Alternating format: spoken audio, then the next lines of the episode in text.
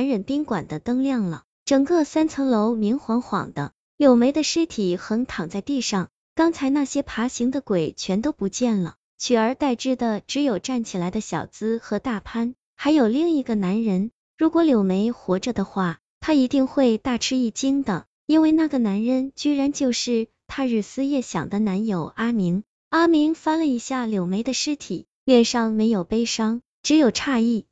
原来一个活人真的能被吓死啊！你们最初提出这个方案的时候。我还觉得不好实现，没想到阿明先生，我们可是专业的，按照你的实际情况，我们策划了最合适的分手服务。你说你摆脱不了这个女人，我们就让你先来我们宾馆，装作是因为遇到灵异事件而失踪的样子，再引你女友前来，把她活活吓死在了这里。从头到尾你都没有参与，没有责任。对于我们的服务，你满意吗？阿明咧嘴笑了，挺满意的。如果尸体能帮我处理掉，我就更满意了。钱拿，肯定会让你们也满意的。大潘点点头，还是问了一个问题：阿明先生，其实你女友挺好的，得知你失踪了，第一时间就跑过来找你了。这么好的女生，你为什么要和她分手，还要置他于死地呢？阿明冷笑了一声：你们太傻了。以为他来找我就是好心的，实话告诉你们吧，在我组建学校的灵异俱乐部之后，他就骗我买了一份意外保险，受益人是他，而且他还花言巧语的让我写下了一份遗嘱，如果我在探险过程当中不幸死去，我名下的财产全都是他的。我老爸是大商人，这笔钱可不少啊。也就是说，大潘似乎有点明白了，没错。阿明恶狠狠地说：“他这次来并不是想找出我死亡的真相，只是想确认我的尸体在不在这儿。他必须带确凿的证据回去，才能够拿到那笔钱。原来真相如此残酷。”大潘摇了摇头，说：“那他死了也不可惜。”半个小时之后，阿明回到了事先准备好的房间住下，他小心的关上门和窗，紧紧的拉上了窗帘。然后敲了敲衣柜门，喂，出来吧。衣柜门打开了，里面走出一个漂亮的女人，女人一下子猛扑到阿明的怀里，真是的，让人家躲在这么闷的地方，还是个这么恐怖的宾馆，要了人家的命了。阿明紧紧的抱住女人，拍着她的肩膀安慰道：“别怕，别怕，这不也是迫不得已吗？为了不负责任的除掉柳梅，我也只能这么办了。”那柳梅的钱，女孩扬起脸，都是我们的了。阿明坚定的说。原来阿明刚才对大潘和小资说的，只是真相的一半，全部的真相更加残酷。阿明家里条件好，柳梅家里条件也不差，二人都对恐怖灵异事件感兴趣，走到一起之后，相互买了保险，并书面约定，任何一方出意外死了，名下的财产都归对方。但是。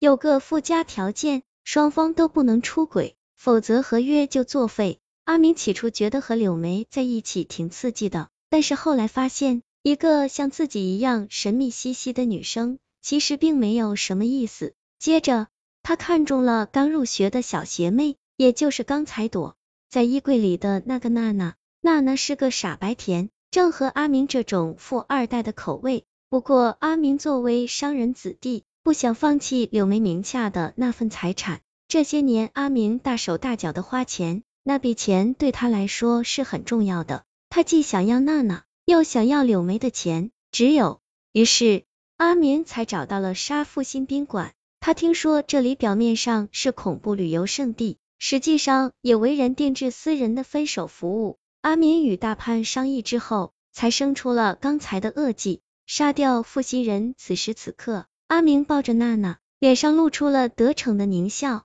娜娜说：“不论怎么样，我们明天一早就离开这里。我刚才躲在衣柜里玩手机，收到了很多奇怪的信息，全都是陌生号码发来的。我查了，这些号码都不是正常号码。”娜娜把手机掏出来给阿明看，阿明顿时感觉到全身的鸡皮疙瘩都涌出来了。那些信息是这样的：小姑娘。你居然敢待在这里！作为死了两年的人，我很负责任的告诉你，这里处处是鬼，来陪我们一起爬吧，死人一起爬是很好玩的。你知道这里的特色吗？这里最喜欢杀情侣了。